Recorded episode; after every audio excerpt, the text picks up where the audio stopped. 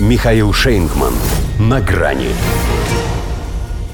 Не вынесут из избы. В НАТО приравняли Столтенберга к ссору. Здравствуйте. На грани. Скорее всего, это действительно случайно совпало.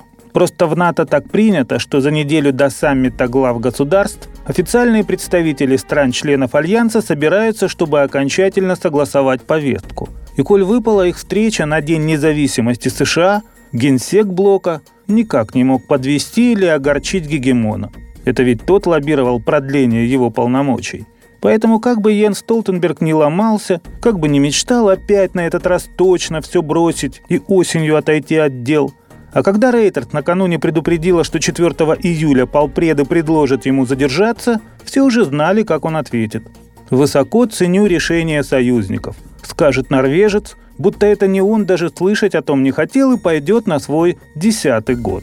Впрочем, других-то вариантов у них не осталось. Хотя как исторически все начиналось. Они не только допускали, что их впервые возглавит женщина, но даже всех посмотрели Среди прочих, и, прости господи, клейма оставить негде Урсулу, и остановились на девушке с севера. Во всяком случае, президент Соединенных Штатов, плотно пообщавшись в овальном кабинете с премьер-министром Дании Мэттой Фредериксен, остался ею весьма удовлетворен. Но тут, словно чертик из табакерки, выскочил со своими амбициями министр британской обороны Бен Уоллес. И стало понятно, что Лондон теперь будет стоять на своем.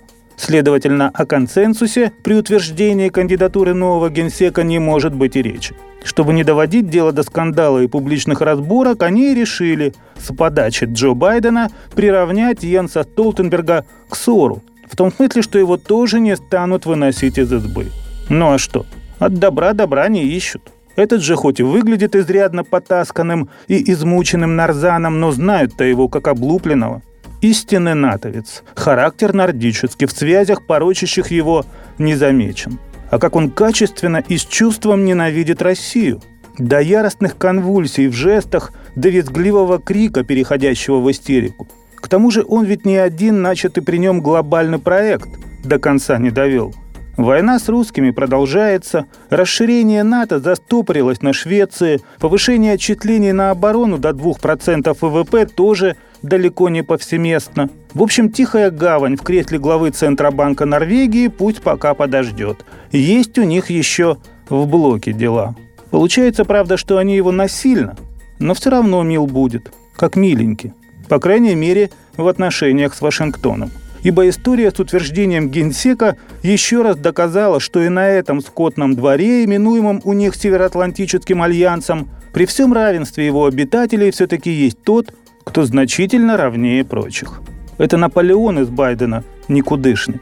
Но свинья-то он порядочная. И Столтенберг, вероятно, теперь тоже думает так. Что, впрочем, совсем не помешает ему еще год убежденно и истово подхрюкивать. Потому что его второе имя – Визгун. До свидания. На грани с Михаилом Шейнгманом.